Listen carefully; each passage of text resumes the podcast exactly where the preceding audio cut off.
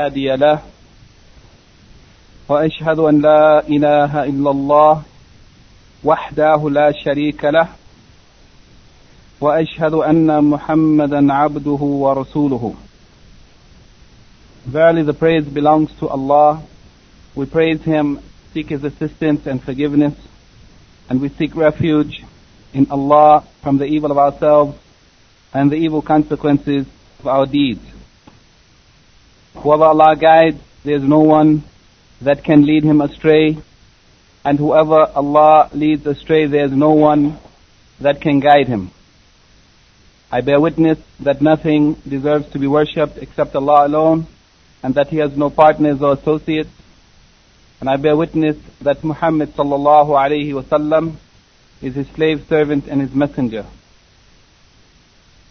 We'd like to begin this evening bi'idhnillahi ta'ala in this lecture number 51 from the sharh or explanation of Kitab al-Tawheed الذي هو حق الله على العبيد by Imam Muhammad ibn Abdul Wahhab ibn Sulaiman at-Tamimi al-Najdi rahimahullah dealing with the chapter in which he has entitled Bab ما جاء في ذمة الله وذمة نبيه the chapter entitled What has been narrated or what has been reported concerning ذمة الله وذمة نبيه صلى الله عليه وسلم يعني what has been reported concerning the obligation to fulfill agreements or oaths or treaties or contracts that have been made in the name of Allah في ذمة الله or that have been made in the name of the Prophet of Allah Muhammad صلى الله عليه وسلم ما جاء في ذمة الله وذمة نبيه صلى الله عليه وسلم يعني what has been reported in the Quran and what has been narrated in the authentic hadith of the Prophet صلى الله عليه وسلم showing the seriousness of the matter of making a covenant or an agreement or a treaty with between us and a people and we have made that treaty or that covenant or that agreement or given them a guarantee in the name of Allah and in the name of the Messenger of Allah, Muhammad sallallahu alayhi wasallam. Sheikh Muhammad ibn Salih al-Uthaymeen, rahimahullah, in his sharh concerning this chapter, he mentioned in the beginning that الذمة, the meaning of الذمة, ذمة الله وذمة نبيه صلى الله عليه وسلم, الذمة, it means al-ahad, al-ahad. That is, it means a covenant or a guarantee of protection and safety and security or an agreement that one makes with someone else. Zimma, it means ahad. And he said that Allah subhanahu wa ta'ala has an ahad, an agreement or a covenant upon his servants. And it is that they should not worship anything along with him. That they should worship him alone and not associate anything with him. And the servants of Allah, they have an ahad or a covenant upon Allah. And that is that Allah subhanahu wa ta'ala should not punish them as long as they do not commit shirk. They do not associate anything with Him in that which is His exclusive right. He said that the Prophet ﷺ also has an ahad or a covenant upon his ummah, the Muslims, and that ahad or that covenant is that they should follow him, al-ittiba', that they should follow him strictly according to his sharia, and that they should not invent any innovations in his deen, in the deen of Allah subhanahu wa ta'ala, or the sunnah of the Messenger of Allah sallallahu wa sallam.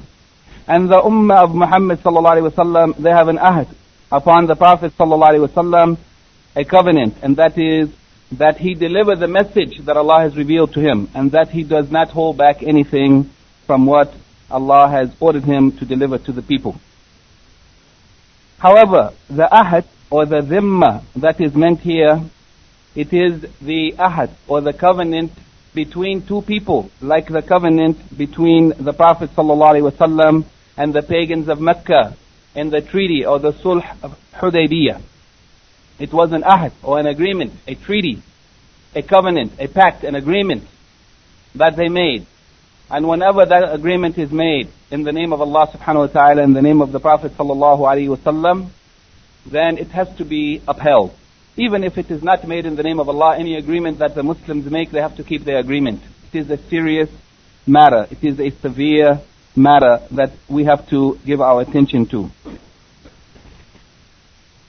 And he said, Sheikh Muhammad ibn Salih Uthaymeen, rahimahullah, he also said that the covenant or the ahad, it is called a zimma because the person who makes that covenant has to stick to it in the same way that one who is in debt has to stick to the fulfillment of the paying of that debt that he has taken from someone. Just as one who is in debt is required to fulfill the debt that is in his liability, in his zimma.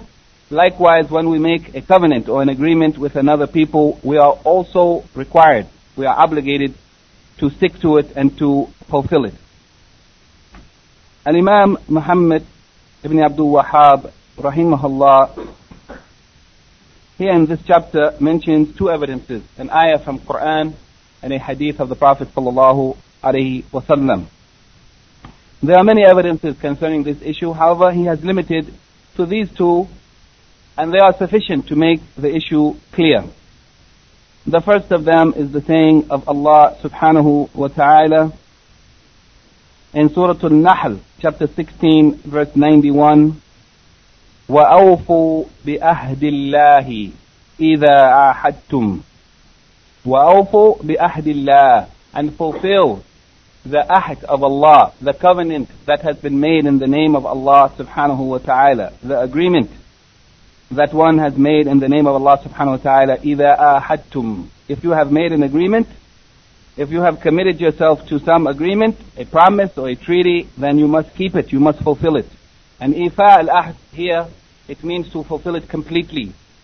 All of its conditions and all of what has been agreed upon must be fulfilled without falling short in any matter. وَأَوْفُوا بِأَهْدِ اللَّهِ It is obligatory, it is a command, أَوْفُوا. It is a fi'l amr, which means it is obligatory to fulfill the covenant or the agreements that have been made in the name of Allah إِذَا أَحَدْتُمْ If you have made a commitment. وَلَا تَنْقُضُوا الْأَيْمَانِ بَعْدَ تَوْقِيدِهَا وَقَدْ جَعَلْتُمُ اللَّهَ عَلَيْكُمْ كَفِيلًا And do not break or untie Yani naqd, it means to untie something that has been tied. And here, some of the scholars said that Allah subhanahu wa ta'ala has compared the yameen or the aman, He has compared them to the one who ties something. He said, don't untie the oath that you have made, meaning don't break them. Don't break the agreements that you have made and you have made an oath upon them, swearing upon it, that you will keep it. وَلَا تَنْقُضُوا الْأَيْمَانِ Don't break or violate the oath that you have made or the agreements that you have made upon which you have sworn by your oath, by your yameen. بَعْدَ تَوْقِيدِهَا After you have confirmed it and reaffirmed it by swearing by the name of Allah or through some other way. Don't break the oath that you have made after you have confirmed them. وَقَدْ جَعَلْتُمُ اللَّهَ عَلَيْكُمْ كَفِيلًا And at the same time that you have made these agreements and you have sworn upon them, you have made Allah as a kafil over you. You have made Allah as a raqib, as a watcher over you. That Allah is the one who will guarantee that you will fulfill and keep the commitment that you have made. You have made Allah as your kafil. How can you, how can you violate the covenant that you have made after you have made a commitment to keep it? And how can you break the oath that you have made after you have confirmed them and you have made Allah as a kafil over you? Inna Allah ya'lamu ma taf'alun. And indeed Allah, He knows what you do. Allah subhanahu wa ta'ala, He knows what you are doing. Therefore it is incumbent when you have made an agreement and when you have confirmed that agreement and when you have sworn on that agreement and you have made Allah as a kafil, as a watcher over it, indeed know for sure that Allah knows all that you do and Allah subhanahu wa ta'ala will call us to account for the breaking of oaths and the violation of treaties and covenants. Sheikh Muhammad Al-Qara'awi, Hafidhullah, in his sharh of Kitab al-Tawheed al-Jadid, Sharh Kitab al-Tawheed, he mentions the general meaning of this ayat is that Allah subhanahu wa ta'ala has commanded the Muslims be wafa al-ahd, that they must fulfill, that they must keep the agreements, the contracts, the covenants that they have made when they have made an agreement with someone. Because violating that covenant or breaking that treaty or that promise, it is a despicable thing and it is decadent. It is something lowly. And it does not agree with the Islamic spirit of the Muslims. And it is outside of the way of Islam that you make an agreement, that a Muslim makes an agreement, whether with a Muslim or a kafir, and then they break the agreement. This is contrary to the spirit of Islam. Then Allah subhanahu wa ta'ala confirmed this obligation of keeping one's covenant by prohibiting the breaking of it. Yani first Allah ordered us to keep the commitments and then He prohibited us from breaking them. وَأَوْفُوا بِأَهْدِ اللَّهِ إِذَا أَحَدْتُمْ Then fulfill the covenants that you have made in the name of Allah when you have made them. وَلَا تَنْقُضُوا الْأَيْمَانِ And don't break them. Yani Allah has ordered us to fulfill our obligations and He has prohibited us from breaking our agreements or breaking our treaties or violating the covenants that we have made. Especially when those covenants have been reconfirmed. يعني ولا تنقضوا الأيمان بعد توقيدها. After you have reconfirmed it, after you have affirmed it, you have made a strong commitment to it, then how can you break it? And then the Prophet ﷺ, he reminded or he informed us, or, or Allah subhanahu wa ta'ala informs us in this ayah, that we have made him subhanahu wa ta'ala as a kafil, as a watcher, a guarantee that we will keep our commitments. He has made, we have made Allah as a guarantee or a watcher over us in keeping our commitments when we have given our commitment or, or made a covenant with someone. And also, he says, Allah subhanahu wa ta'ala says that He is alim bi af'alihim, that Allah is the one who knows all of their actions, or all of our actions, and that He will reward us, or He will call us to account for that. If it is good, then the reward will be good, and if it is evil, the reward or the recompense, it will be evil.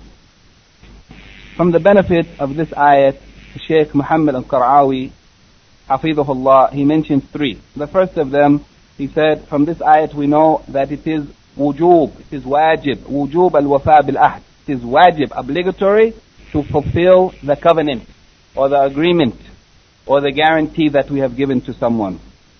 Number two, that it is prohibited, it is haram, to break or to violate one's oath. When you have given an oath, when you have made a yameen, an oath or a vow to do something, it is haram to violate it لغير مصلحة except for a benefit, except if there is some reason to break it, as will be mentioned later.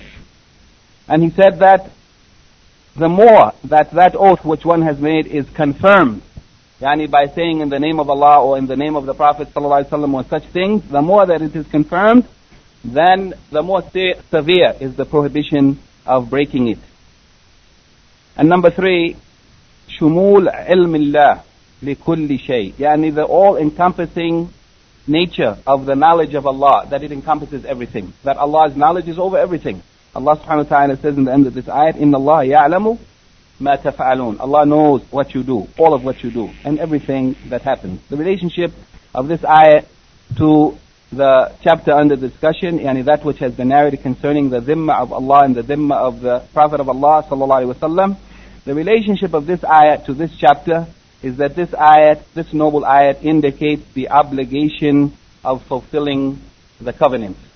Al-wafa bil-ahd. It is obligatory to fulfill a covenant. This ayat makes it very very clear. The relationship of this ayat to the general topic of a tawheed, yani why has Imam Muhammad ibn Abdul Wahhab mentioned this ayat in the book of Tawheed?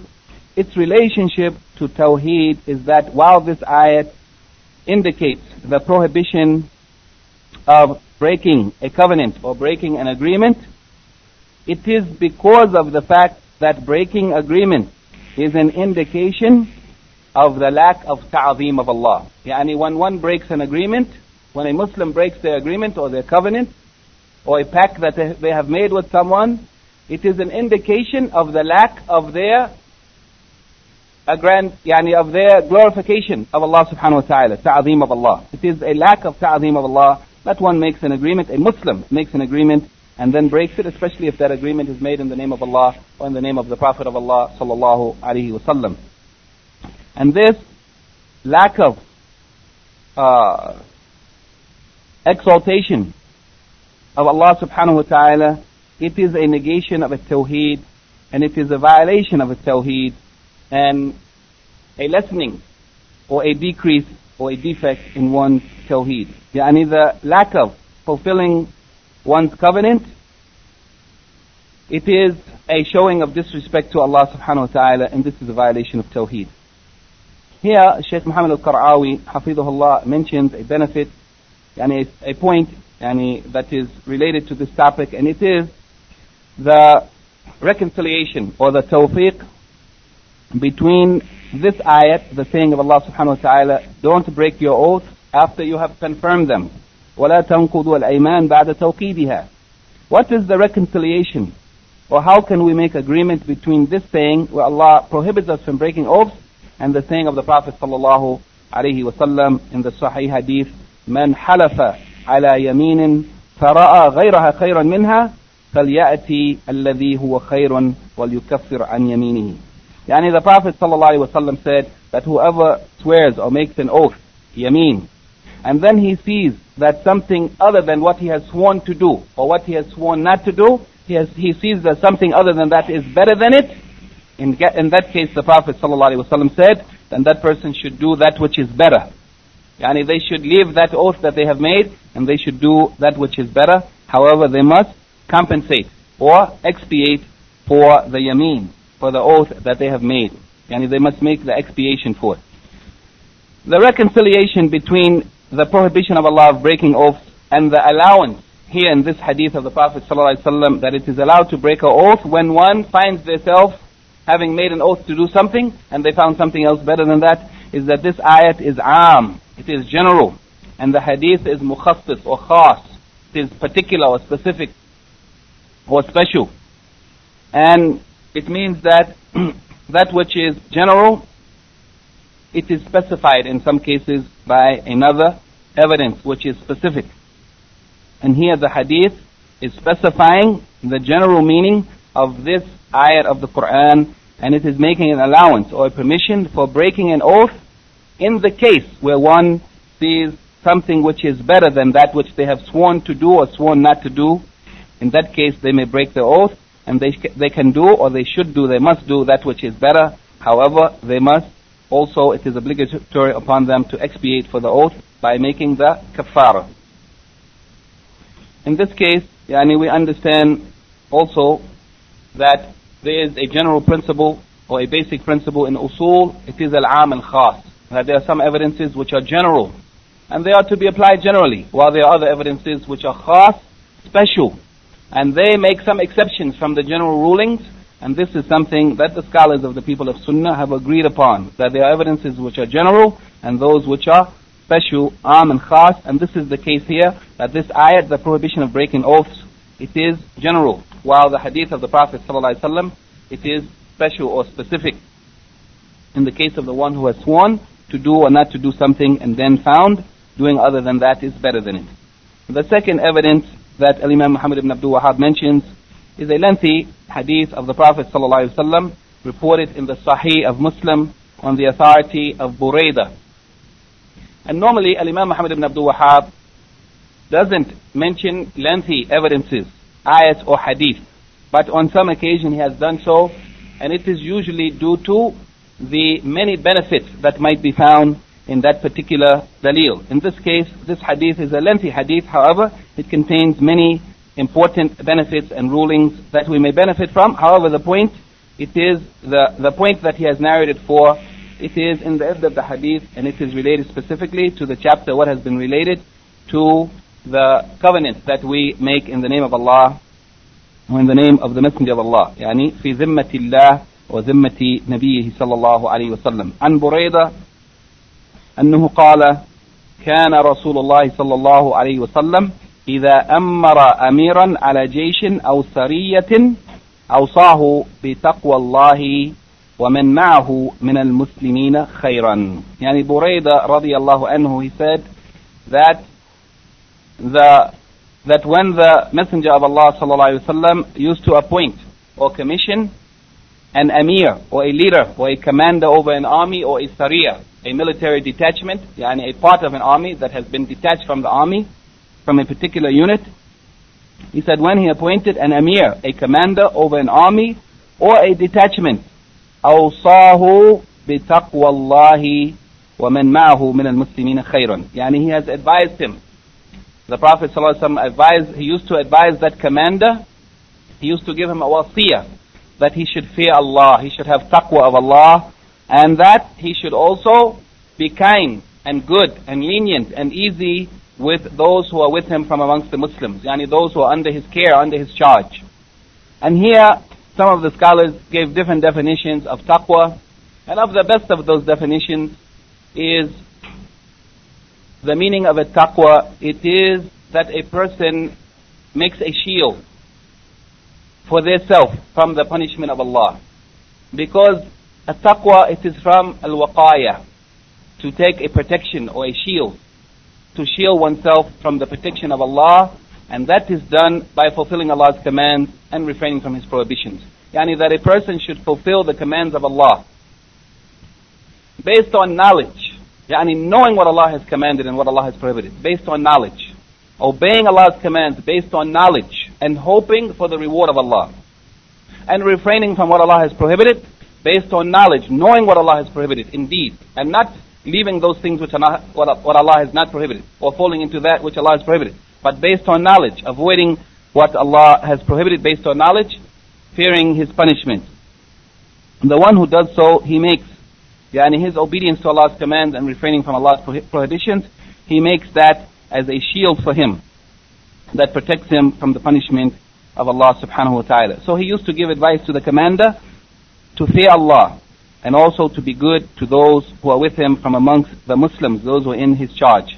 فقال اغزوا بسم الله في سبيل الله قاتلوا من كفر بالله. The Prophet ﷺ, he used to tell them, go forth, Bismillah, in the name of Allah.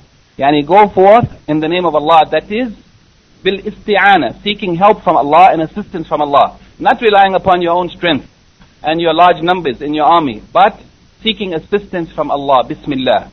And mentioning, mentioning the name of Allah at the time of beginning the battle with the disbelievers. Bismillah.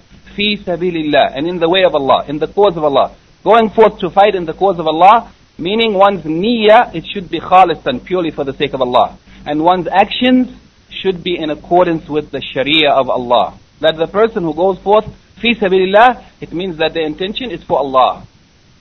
Not to be seen as a brave person or a hero or some other reason, but for the sake of Allah. The intention, the niyyah, should be khalisan for Allah. And the action should be in accordance with the sharia of Allah, with the law of Allah, what Allah has decreed. He said, "Ughzu bismillah, fi sabilillah, qatilu man kafara billah." And that you should fight against those who have disbelieved in Allah. And here some of the scholars said, and it is important, that Allah subhanahu wa ta'ala, or that the Prophet sallallahu alaihi wasallam described those who you should fight against as by the description that is significant, it is kufr. وَقَاتِلُوا مَنْ كَفَرَ بِاللَّهِ Fight against those who have disbelieved in Allah. The reason for fighting against them is because of their kufr. It is not for any other reason. It is because of their kufr. And it is in their interest. It is to save them from their kufr, to save them from eternal punishment in hellfire. Yani the purpose of jihad, it is not to get another people's land or to take their wealth. But it is to fight against the kufr in order to save the kuffar from that kufr and to save them from the punishment of Allah subhanahu wa ta'ala. It is in their interest and for their benefit. He said, أغزوا ولا تغلوا ولا تغدروا ولا تمثلوا ولا تقتلوا وليدا. The Prophet ﷺ gave specific instructions to the commander, to the commander of the army, that he should act in accordance with the law of Allah. And from amongst those instructions that he gave him, he said, أغزوا, go forth to fight. ولا تغلوا. Al-ghulul, it means that somebody takes some of the booty, the war spoils, before the spoils have been distributed by the commander of the army. Yani they take something during the battle and they keep it for themselves. while it's not allowed to take anything from the spoils of war until the spoils have been gathered together and the commander of the army distributes to those, to each of those people in the army that which they are due according to the sunnah of the Prophet ﷺ. He said, don't take from the spoils of war before the commander has distributed it. وَلَا تَغْدِرُوا And don't violate treaties or covenants or oaths or agreements that you have made. وَلَا تُمَثِّلُوا And don't mutilate the bodies of the dead. Yani those who you have killed from the enemy, after you have killed them it is sufficient. There's no need to mutilate them. Yani to cut off their nose or cut off their ears or cut off the parts of their body as the kuffar do. It is not to be done. وَلَا تَقْتُلُوا وَلِيدًا And don't kill the small children, yani those who have not reached the age of puberty. And, and, and, and likewise, in other hadith, the Prophet ﷺ has prohibited the killing of the non-combatants. That is, that he has prohibited the killing of women and old people and monks in places of worship and so on. Those who are not normally of those who participate in the battle. It is prohibited to kill them as well as it is prohibited to kill the small children. However, if, if any of them who are not to be killed in the battle normally, if they engage in the war or participate or cooperate in any way, then they may be killed. Otherwise, Islam doesn't allow to kill those who are not fighting in the battle.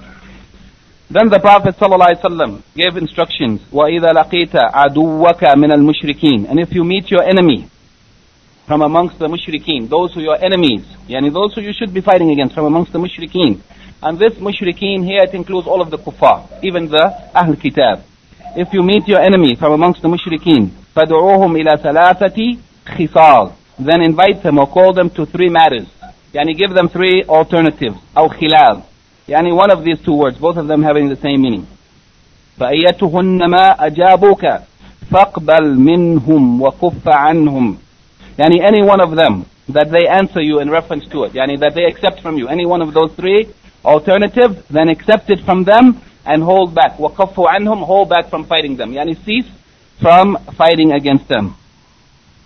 He said, ثُمَّ أُدْعُوهُمْ إِلَى الْإِسْلَامِ In some of the narrations, ثُمَّ is not included. In any case, the meaning here is that here the Prophet ﷺ mentioned the three things that they should, any that the commander of the Muslims should invite them to. أُدْعُوهُمْ إِلَى الْإِسْلَامِ The first thing that they should invite them to is Islam yani to the testimony of La ilaha illallah Muhammad Rasulullah. And if they accept that, then call them to the salat and then to the zakat and so on. Call them first to Islam. Yani before fighting, it is obligatory that the commander should invite the disbelievers to Islam. If they accept Islam, then don't fight them. First, you must call them to Islam, unless the dawah has already reached them previously. In that case, it is not obligatory to invite them to Islam, but the commander might still invite them to give them another chance. However, if the dawah has not yet reached them, they should be first called to Islam. فإن أجابوك فاقبل منهم ثم ادعوهم إلى تحول من دارهم إلى دار المهاجرين يعني if they accept يعني if they accept Islam if you call them to Islam and they accept it then he said invite them to leaving their land and going to the land of the muhajirin. Yani leaving the land of kufr and going to the land where the people who made hijrah to. That is to Medina, the city of the Prophet ﷺ, or to any land that is the land of the Muslims in that time or in any other time. Yani leaving, invite them to al-hijrah. Yani the second thing that they should be invited to is al-hijrah. That they should leave the land of the disbelievers and that they should go to the land of hijrah, to the land where the Muslims have migrated to. وأخبرهم أنهم إن فعلوا ذلك فلهم ما للمهاجرين وعليهم ما على المهاجرين then inform them that if they do so if they accept Islam and they perform the hijrah then they will have equal rights as that which is the right of the muhajirin those who have migrated from their land to the land of the Muslims and also it will be upon them that which is upon the muhajirin yani equal responsibilities yani the responsibilities that are upon those who made hijrah to make jihad and an nasr supporting the Prophet ﷺ, it is upon them also. And the rights of the muhajirin are also the reward of Allah for making hijrah. It is also for them And the jizya and the fay and the other things that the muhajirin, the benefits in the next life, the reward of Allah and the rewards in this world, they will have. And the responsibilities likewise they will have. فإن أبوا أن يتحولوا منها but if they refuse to leave from their land after they have accepted Islam فأخبرهم أنهم يكونون كأعراب المسلمين then their status or their position will be the same as the Bedouin Muslims يعني who are in the desert who are not in the land of the Muslims who are not under the Islamic State fulfilling the responsibilities of those in the Islamic State and receiving their rewards if they refuse to make hijrah then their status will be the status of the Bedouin Muslims يجري عليهم حكم الله تعالى ولا يكون لهم في الغنيمة ولا الفي, ولا الفي شيء يعني that the law of Allah the hukm the ruling of Allah the laws of Allah will be upon them they will be responsible to fulfill the rules of the laws of Allah and the Sharia however they will not have any of the ghanima nor the fay they will not have any of it. They will not have any portion of it. إِلَّا أَن تُجَاهِدُوا مَعَ الْمُسْلِمِينَ Unless they participate in the jihad with the Muslims, in that case they will get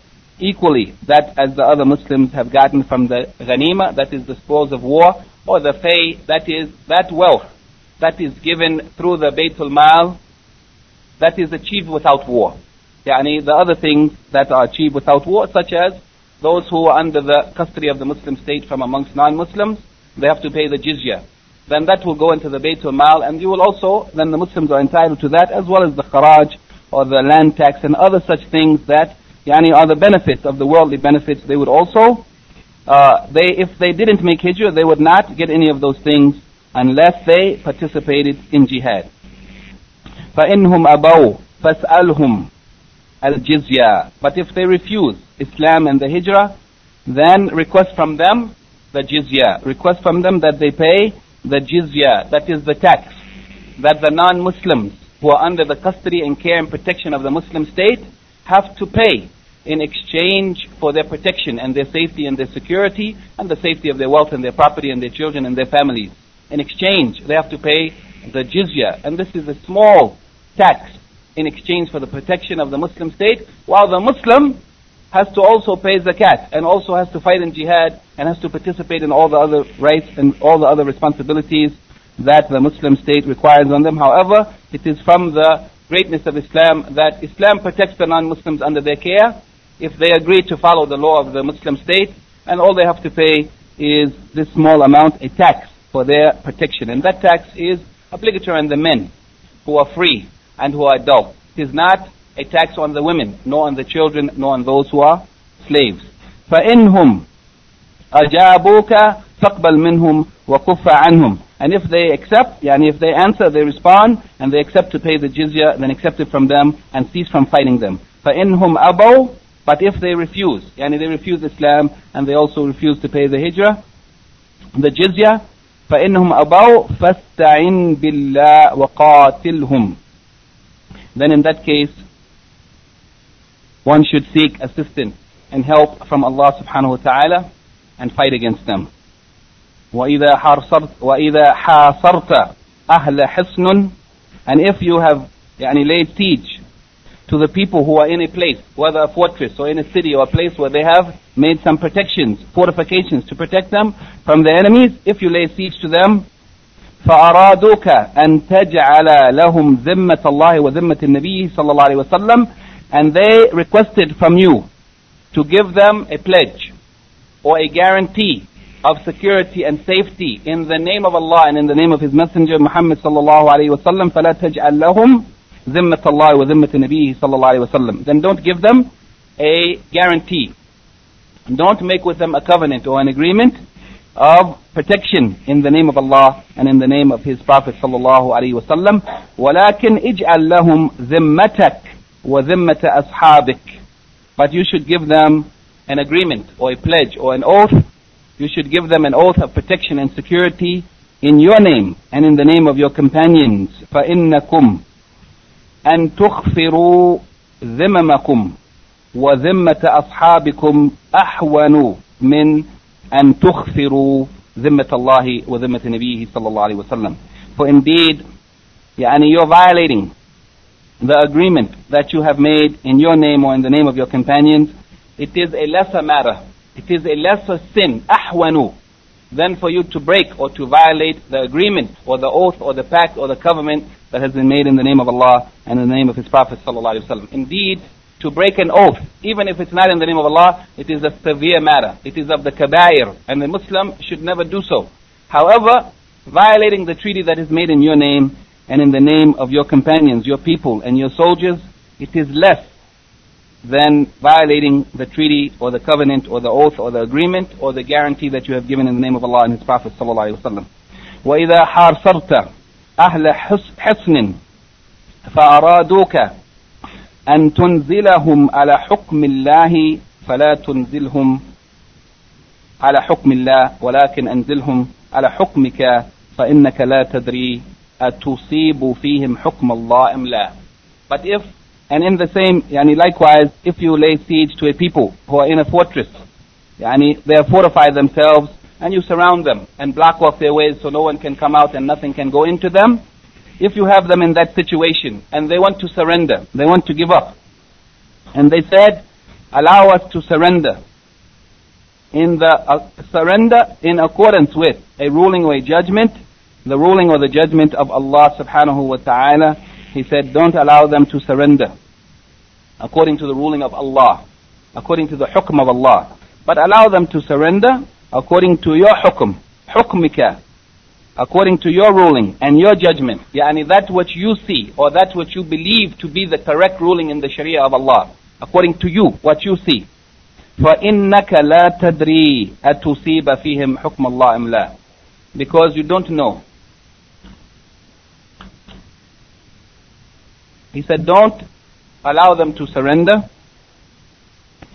as they requested according to the ruling or the judgment of Allah subhanahu wa ta'ala but let them surrender according to your own judgment or your ruling that you will make as the emir or the leader of the Muslims or the leader of the army or the detachment because you don't know if you will actually rule or make a correct ruling concerning those people that is in agreement and is in accordance with the ruling of Allah. Maybe you might make the correct ruling that is in agreement with the hukm of Allah and maybe you will make the wrong ruling. Therefore, the Prophet ﷺ said, don't allow them to surrender according to the ruling of Allah, but allow them to surrender according to your ruling because you don't know if you will make the correct ruling concerning them, yani that will exactly be in accordance with the correct ruling of Allah subhanahu wa ta'ala. Rawahu Muslim. This hadith has been reported by Imam Muslim. The Shaykh Al-Qara'awi, Hafidahullah says, concerning the general meaning of this hadith, that here Buraidah radiallahu anhu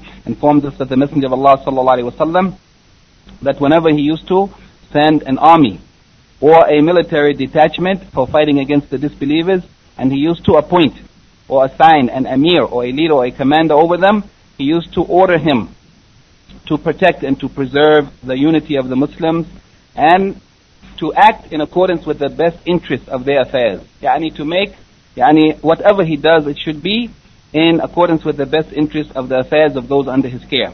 then he advised him, then he advised him to fear Allah, to have taqwa of Allah, and also to treat well those who are under his custody. Then he guided him to how he should act in reference to his dealings with the enemies if they meet the enemies. What is obligatory on him uh, to act in accordance with when he meets the enemies? And that is that one should avoid al-ghulul, any taking from the spoils of war before it has been distributed by the commander of the army. And also al-ghadr, yani violating treaties. And at-tamthil, mutilating the bodies of the dead who you have killed from the enemies and also killing those who are below the age of responsibility or those who are non-combatants if it is known.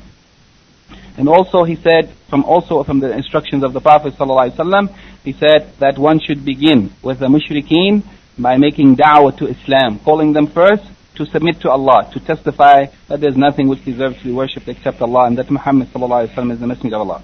And if they answer, yani if they accept that, then they should be encouraged to make the hijrah to Al-Madinah or to any land that is the land of the Muslims in the time or wherever that takes place.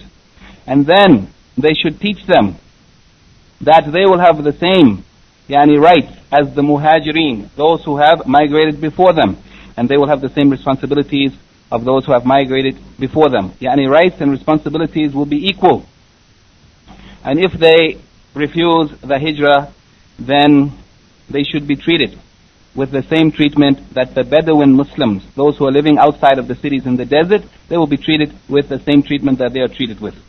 And if they refuse Islam, then they should request from them al-jizya, the tax that is imposed upon the non-Muslims who accept to live under the protection and security of the Muslim state and act in accordance with the rules of the Muslim state. If they refuse to pay it, then we must seek assistance and help from Allah and fight against them by seeking aid from Allah. If a siege is laid or block, blockade is made against those people who are in a fortress, then one should not give them the ahd of Allah or the dhimmat Allah, the, the protection or the promise or guarantee of safety and security for themselves and their wealth in the name of Allah and in the name of the Messenger of Allah sallallahu alaihi. But what should be given to them is an ahd or a covenant or an agreement of protection and security in the name of themselves, and in the names of, in the name of the leader of the Muslim army and those soldiers who are under his care or his custody. For indeed, subjecting their covenant or their treaty to being broken or to being violated, it is less of a sin than subjecting the covenant in the name of Allah and in the name of Allah, in the name of the Messenger of Allah to being violated. And likewise, they should not allow them to surrender in accordance with a ruling that would be made against them, that it is the ruling of Allah. But in fact, they should be allowed to surrender according to the rule of the commander of the Muslim army, according to what he sees as being the correct ruling in Islam, not really knowing if he will yani, reach the correct ruling of Allah subhanahu wa ta'ala, yani, not knowing if his ruling would really be in agreement and in accordance with what Allah subhanahu wa ta'ala has ruled. But in fact, the ruling, it should be made in accordance with the best knowledge of the leader of the Muslim army. Because that ruling, if it is changed, or if he comes to know that his ruling was wrong, then those people would be treated differently. However, as long as he has not claimed that they would be, that they would be surrendering to the ruling of Allah subhanahu wa ta'ala, then if he makes any error, it would be upon him and it would not reflect upon the law of Allah. The Shaykh mentions a number of benefits from this hadith. The first of them is that it is legislated to send forth emirs or leaders and that they should be given instructions to act in accordance with that which is right. And they should be given instructions. The second is the prohibition of taking from the spoils of war before they are divided, violating treaties, mutilating the dead bodies of the enemies, or killing children. The third of them is the obligation of making da'wah to the mushrikeen, the pagan disbelievers, calling them to Islam before fighting them, if the da'wah of Islam has not yet reached them. However, if the da'wah has already reached them, then it is mustahab to invite them to Islam, but not obligatory. The fourth point that he mentions is that the emir of the Jihad should invite the kuffar to Islam first. And if they refuse, he should request from them the jizya. And if they refuse, then he should fight against them. Then he should fight against them. And here the Shaykh says, and this point is not mentioned in the translation of the Sharh, وَذَلِكَ عَام فِي الْكُفَّارِ مِنَ الْمُشْرِكِينَ وَغَيْرِهِمْ Yani that this ruling of inviting them to Islam and then inviting them to pay the jizya and then fighting against them if they refuse those, he said it is general in reference to the disbelievers whether they are mushrikeen or others from amongst them, all of the disbelievers. Number five, istihbab al-hijrah, that it is mustahab to perform the hijrah, to leave the land of the disbelievers when one enters Islam, and the Muslims should be called to this. In fact, the hijrah from the land of the disbelievers, as some of the scholars have said, and that is the correct opinion, it is obligatory on any Muslim who is in the land of the disbelievers, and he is unable to fully display and practice his deen. It is obligatory on him to make hijrah. However, if he is able to practice his deen without any restraint or any problem, then it is only mustahab in that case for him to perform the hijrah. Number six, al-ghanima and al-fay, yani the spoils of war and that which comes to the Muslim state, to the Baytul Mal that the Muslims are entitled to. The, the ghanima and the fay, it is especially for the muhajirin, yani those who made hijrah. But those who don't come to the Muslim land, then they are not entitled to such. It is not for the Bedouins who remain in their uh, places without going to the Muslim land, unless they participate in the jihad when the Muslims make jihad. Number seven, that it is not permissible to give the protection or a covenant of security in the name of Allah subhanahu wa ta'ala and in the name of, of his messenger, his prophet Muhammad sallallahu alayhi wa it is not permissible to give such an agreement or a guarantee to anyone. And number eight, the prohibition of violating covenants or agreements. And number nine, and this is an important point, ليس كل مجتهد مصيب. Not every mujtahid will reach the correct opinion. Not every mujtahid is correct. And this is the point about which there's difference of opinion amongst the scholars. However, the correct opinion is that ليس كل مجتهد مصيب. Not everyone who makes ijtihad will reach the correct opinion. وإنما المصيب واحد. But the one who reaches the correct opinion, he is only one of them. If there is difference of opinion and two or more scholars make ijtihad, all of them are not correct. But only the one, only one of them is correct, and that is the one who al muwafiq لحكم الله في نفس الأمر. He is the one that has made a ruling or a judgment that is in agreement with the actual ruling of Allah in that matter. Yani the point here is that some people, some of the scholars hold the opinion that the mujtahidun scholars, when they differ about a matter in which requires ijtihad, then all of them are correct. And one of the proofs that they use is the hadith of the Prophet ﷺ in which he said that the mujtahid, when he makes ijtihad, if he is correct, he gets two rewards. And if he is wrong, he gets one reward. Therefore they said that the mujtahid, in every case he is right. But the meaning of the hadith is not so. The meaning of the hadith is that the mujtahid who is entitled to make ijtihad because of his knowledge and his status, that one, if he is wrong, he still gets the reward for the ijtihad that he made, for the effort that he made to seek the truth.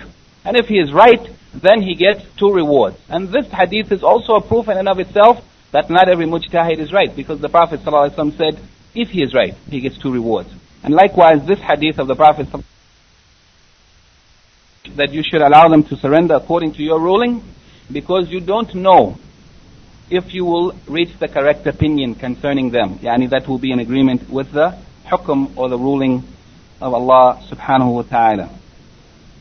Uh, here, the ahkam or the masail, the important issues that Al-Imam Muhammad ibn Abdul Wahhab has mentioned at the end of the chapter, there are seven, and the explanation of some of them in brief that Sheikh Muhammad ibn Salih Uthaymeen has mentioned in his Sharh al-Qawl al-Mufid ala Kitab al-Tawheed. The first of them is the difference between the dhimma of Allah and the dhimma of the Prophet ﷺ being one. The difference between that uh, agreement or that uh, protection that is given or guarantee that is given in the name of Allah and in the name of the Prophet and the difference between that and the promise of agreement or protection or guarantee that is given in the name of the Muslims. What is the difference between the two?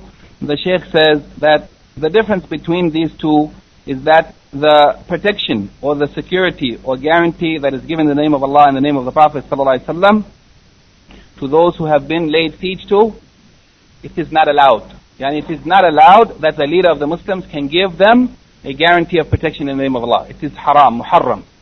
As for giving them a guarantee or an agreement of protection or safety and security in the name of Him, that is the leader of the Muslims, and those who are under His care, then this is jaiza, it is permissible. Yani the difference between them is that one is not allowed and the other is allowed. The second issue is al-irshad ila aqallu, ila aqalli al-amrayn خطرا يعني that the Prophet ﷺ has guided us to the يعني has given us the guidance that we should seek the lesser of two matters in terms of their danger or their harm.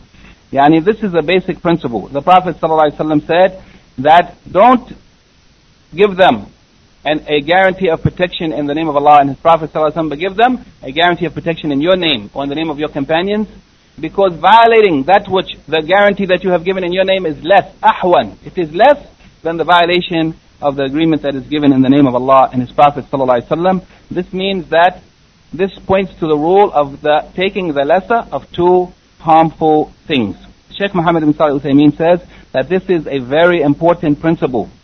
And some of them said it in this way. ارتكاب أدنى المفسدتين لدفع أعلى أعلاهما يعني that one should commit the lesser of two harmful or evil things in order to avoid the greater of them, of those two harmful things. The lesser of them is making an agreement in your name.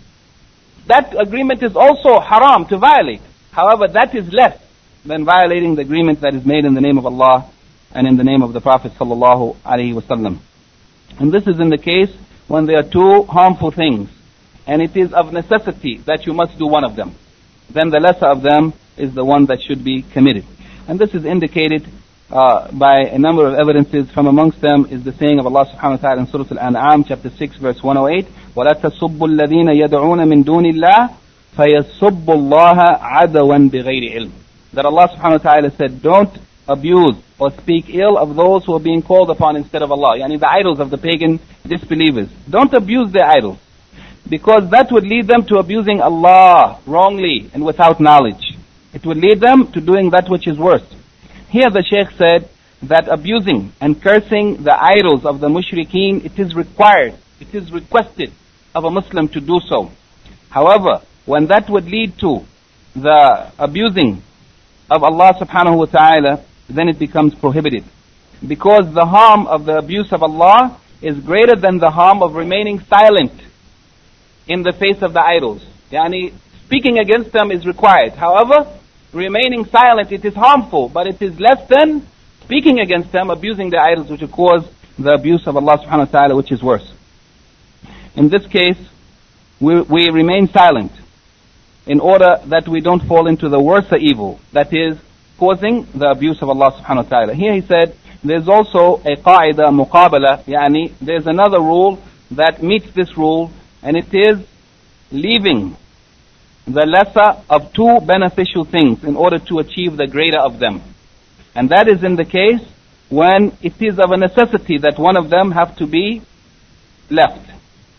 Yani, if two beneficial things are, are, are come together and it is not possible to get both of them together, then taking the one that is greater, yani leaving the one that is less in order to get the one that is greater is the general rule, just as if there are two harmful things that come together and there's no way to avoid both of them, then the lesser one should be taken in order to avoid the greater one. The third issue is the saying of the Prophet ﷺ, "Ughzu bismillah fi sabilillah."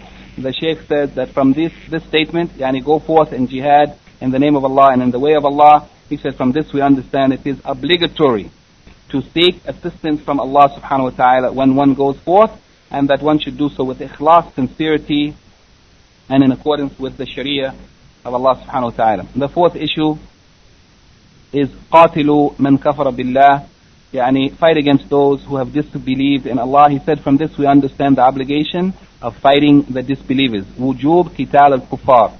And that the reason for fighting them is al-kufr. The reason for fighting them is their disbelief.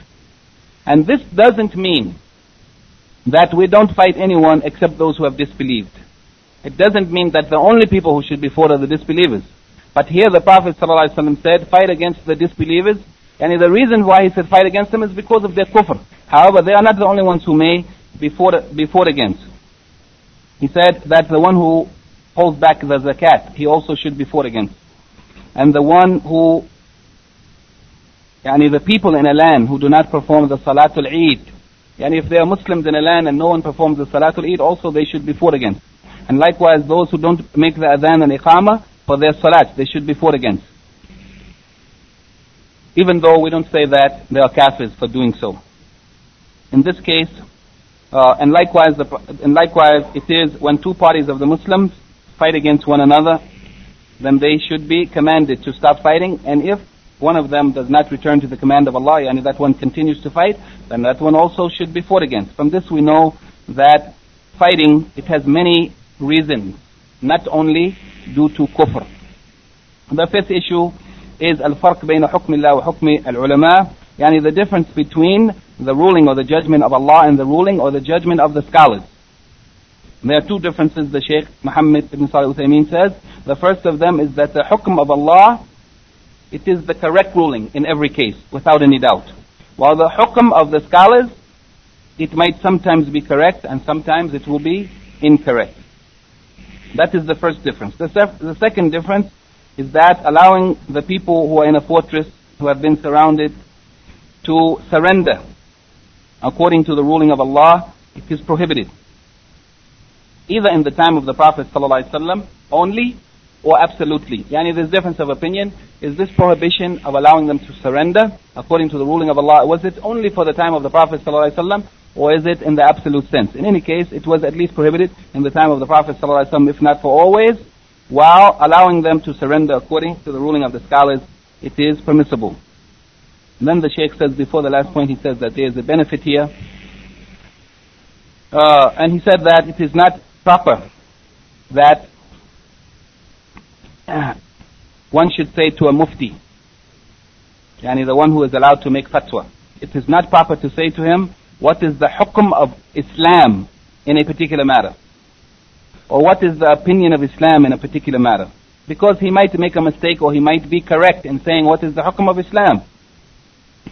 Uh, and likewise the mufti, he should not say that the hukum of Islam is such and such and so and so.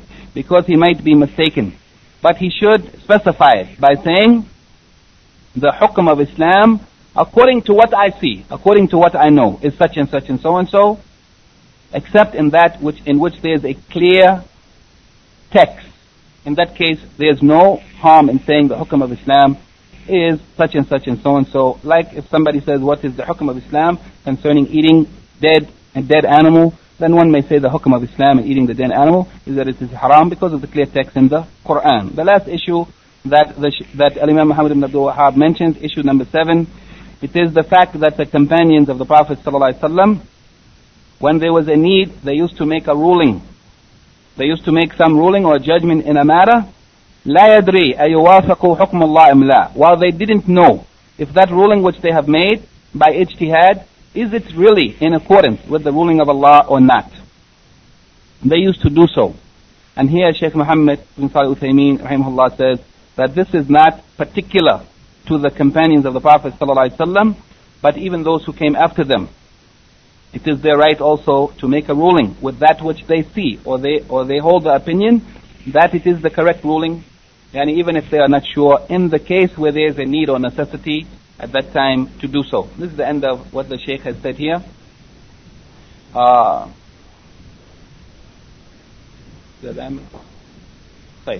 then before going to the questions, just quickly, uh, the, some brief comments from Al-Ta'liq Al-Mufid, the commentary of Sheikh Abdul Aziz Ibn Baz, rahimahullah. He says that in this chapter, يعني باب ما جاء في ذمة الله وذمة النبي صلى الله عليه وسلم what has come or what has been reported related to the zimma of Allah the covenant or the agreement or the security or uh, that which has been given in the name of Allah and in the name of His Prophet صلى الله عليه وسلم he said what has been narrated concerning this it shows the greatness of this matter yani that giving an agreement or an oath or a covenant in the name of Allah and in the name of the Prophet ﷺ is a tremendous thing and that one should avoid violating such an agreement. One should be warned from giving such an agreement in the first place to the people because it is a way that it opens the way to it being violated. If it is given in the name of Allah and the name of the Prophet ﷺ, there is a chance that it will be violated and this should be avoided. Therefore, what is obligatory on the leaders, those who are responsible for the people, is that they should not make an agreement or a covenant in the name of Allah and the name of the Prophet but they should make it in the name of the head, the Rais or the king and his companions. And this is, the reason for this is that it is the exaltation of Allah subhanahu wa ta'ala, the exaltation of an agreement that is made in the name of Allah and in the name of His Messenger sallallahu alaihi wasallam, avoiding doing so. And it is also the perfection of a tawheed and iman and violating such a covenant. It is a defect in tawheed and it also leads, it is a means to people yani, taking the matter yani, as it is not serious.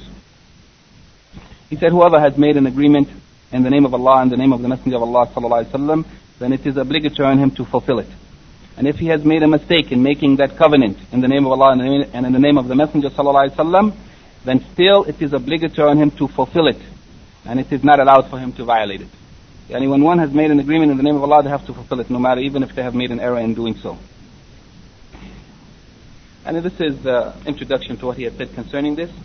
And likewise, similarly, the Sheikh Abdurrahman al-Sa'di, rahimahullah, in his commentary, his brief commentary on Kitab al-Tawheed, he said that what is intended by this chapter heading, it is that one should be far removed and should be warned against subjecting or any falling into a situation where it is feared that they would violate the agreements, that they would violate or break the agreements that they have made. One should avoid putting themselves in a position where they would be subjected to the violation of a contract or an oath or an agreement. After they have given that agreement to their enemies, those who they have made a covenant from, they have made a covenant with from amongst the enemies in the name of Allah and in the name of the Messenger of Allah wasallam. Because whenever there is any violation of such an agreement in this condition, it is a violation by the Muslims of the covenant of Allah and the covenant of His Prophet wasallam, and this means that they have fallen into the violation of the ta'zim of Allah, yani the requirement of glorifying Allah and extolling and exalting Allah. They have violated this requirement, and they have also fallen into the greater of the two evils, as the Prophet ﷺ have made clear. Yani the greater of the two evils is the violation of the agreement that is made in the name of Allah, as opposed to, if it had to be so, the violation of the agreement that is made in one's own name. And also, in the violation of such an agreement, it is a defect, and it is a lessening of the perfection of the deen of Islam, and it turns the disbelievers away from Islam. For indeed, fulfilling obligations, fulfilling contracts and covenants, especially after they have been affirmed and reconfirmed by oaths. Fulfilling such covenants and agreements, it is from the beautiful aspects of Islam that all the enemies who are open-minded to giving preference to Islam and following it. When the Muslims violate their oaths, then they have also done that which turns the people away from Islam. While the fulfillment of oaths, it is one of the ways that cause the people to see the excellence of Islam and to be inclined towards accepting it and following it. The questions at the end of the handout, quickly. Explain briefly the saying of Allah subhanahu wa ta'ala and fulfill the ahd. وَأَوْفُوا بِأَهْدِ اللَّهِ إِذَا آحَدْتُمْ And fulfill the ahd or the covenant of Allah when you have made commitments. إِذَا آحَدْتُمْ وَلَا تَنْقُضُوا الْأَيْمَانِ And do not undo or break or violate the oaths or the vows that you have made. Yani the vow that you have made or the swearing that you have made upon the agreement that you have made between you and the enemies after confirming them. بعد توكيدها. The meaning of this there are two things. Number one, the obligation of fulfilling the covenant that is made in the name of Allah. When you have made commitments to something. And the second of it is the prohibition of violating the oaths that one has made uh, upon those agreements. Yani the obligation to fulfill one's contracts and the prohibition of violating the oath or the vow that one has made upon such an agreement. Number two, what was the advice of the Prophet ﷺ to the military commanders? The first advice that he gave them is taqwa to have fear of Allah.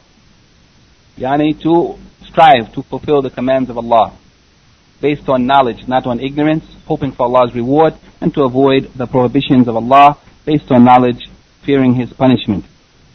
And likewise, he advised them to be good to those under their care, to be kind and easy and lenient, and to look out for their interests and to do that which is in the interest of his soldiers and not to feel that he is the leader and he has the final authority and therefore he can send over his men and do with them as he please, but he should fear Allah and he should be kind to those under his care. Define at taqwa, we said that at taqwa, it is making a shield for oneself from the punishment of Allah by fulfilling his commands based on knowledge, hoping for his reward, and avoiding that which he has prohibited based on knowledge, fearing his punishment explain go forth to fight Bismillah fi sabilillah. It means that one sh- should go forth Bismillah in the name of Allah, meaning the isti'ana billah. Yani that one should yasta'een billah, should seek help from Allah, not depending on the power of the men or the military equipment that the people have, and they should mention the name of Allah before the battle. And fi sabilillah, it means that one should go forth in the cause of Allah, meaning that they are going forth for the sake of Allah, for the pleasure of Allah, that their intention is for Allah alone, and that they should act. And whatever they do, it should be in accordance with the Sharia of Allah, not outside of it. What can be derived from the words fight whomever, kafara billah? What may be understood from these words is that the reason for which they are fought is not for nationalism or for materialism or for wealth or some other benefit. It is because of their kufr. And it is to save them from their kufr and the ultimate end of those who die on kufr. Mention some of the prohibitions to be observed during the war. From amongst the prohibitions to be observed during the war is that one should not take from the spoils of war before they are distributed, that one should not violate treaties or mutilate the dead or kill the small children, that is, those who are not of the age of puberty, or, the, or others who have, who are not from amongst the, those who are fighters. Mention some of the prohibitions to be observed during the war. Yani from amongst the prohibitions to be observed during the war, is that which we have mentioned? Yani that uh, one should not take from the spoils of war before they are distributed and so on, in terms of the fighting, mutilating the dead and so on uh, mention the three matters or alternatives to be offered to the enemy before fighting, and the alternatives that should be offered to the enemy before fighting. The first of them is calling them to Islam, to testify to the Tawheed of Allah and the Prophethood of Muhammad and then that which comes after it. And the second of them, if they accept Islam, to invite them to perform the hijrah, to go to the land of the Muslims. And the third of them, it is to pay the jizya. And if they refuse Islam, to call them to pay the jizya. What can be derived from the words invite them to Islam and if they respond to you positively, accept it from them and ask them to leave their land and migrate. Yani there are two things that may be understood from this, two important things. The first of them is the obligation of calling them to Islam before beginning the fighting. And that is in the condition that the da'wah has not yet reached them. Otherwise, if they have already been called to Islam, then it is not obligatory that they may be attacked even without inviting them to Islam. However, it is still mustahab to do so. And the second of them is the obligation of migration or hijrah for those who are in the land of the disbelievers where they are not able to fully display or practice their deen. And those who are able to display their deen in the land of the disbelievers, it is mustahab for them to migrate. Explain the difference between al-ghanima and al-fay. Al-ghanima, it is the wealth of the disbelievers that is taken from them in the course of fighting. Yani it is achieved through fighting, through battle. And al-fay is that which it is received in the Baytul Mal, in the Baytul Mal of the Muslims without fighting. Yani that which is taken without fighting, such as the jizya or the land tax, al-kharaj. Discuss the meaning and basis, basis of al-jizya in the Muslim society. The meaning of al-jizya, it is the tax that is placed upon the non-Muslims, men who are free, who are under the protection and security of the Muslim state. And the basis of al-jizya is that they are taxed in this way instead of the tax that is placed upon the Muslims as zakat. They are taxed in exchange for the protection and security of the Muslim state, the protection of themselves and their children and their families and their wealth. And it is taken from the word al-jaza, yani the reward that some, someone is given, that which is given in exchange for something else. And some of the scholars said it is because they pay this in exchange for them being killed. Yani, if they didn't pay it, they would be killed. So instead of being killed, they pay the jizya. Why is it not allowed to accept surrender of the enemy according to the hukm, hukm Allah? Because one cannot be sure. Yani the leader of the Muslim army cannot be sure that he will be correct and that he will be exact in making the ruling or the judgment that is in perfect agreement with the ruling of Allah subhanahu wa ta'ala. For that reason, it is not allowed to allow the enemies to surrender according to the hukm of Allah. But what is allowed is that they should be allowed to surrender according to the ruling or the judgment of the Muslim ruler. That he will make a ruling or he will make a judgment and they may surrender according to his judgment if they will. What is the relationship of this chapter to the subject of a Tawheed? The relationship of this chapter to the subject of a Tawheed is that the fulfillment of covenants or agreements or treaties that the believers have made with other people, whether in their name or in the name of Allah, that it must be fulfilled. And this is a part of Islam. And it is of the greatness of Islam that a Muslim keeps their word and fulfills their treaties, fulfills their covenants, fulfills their contracts. If they make an agreement, they keep it. That is of the greatness of Islam. And if that covenant is made in the name of Allah, it is more severe. The violation of it, it is a violation or it is a distraction or it is a de- defect. And it is a lessening of the ta'zeem of Allah, of the exaltation of Allah subhanahu wa ta'ala.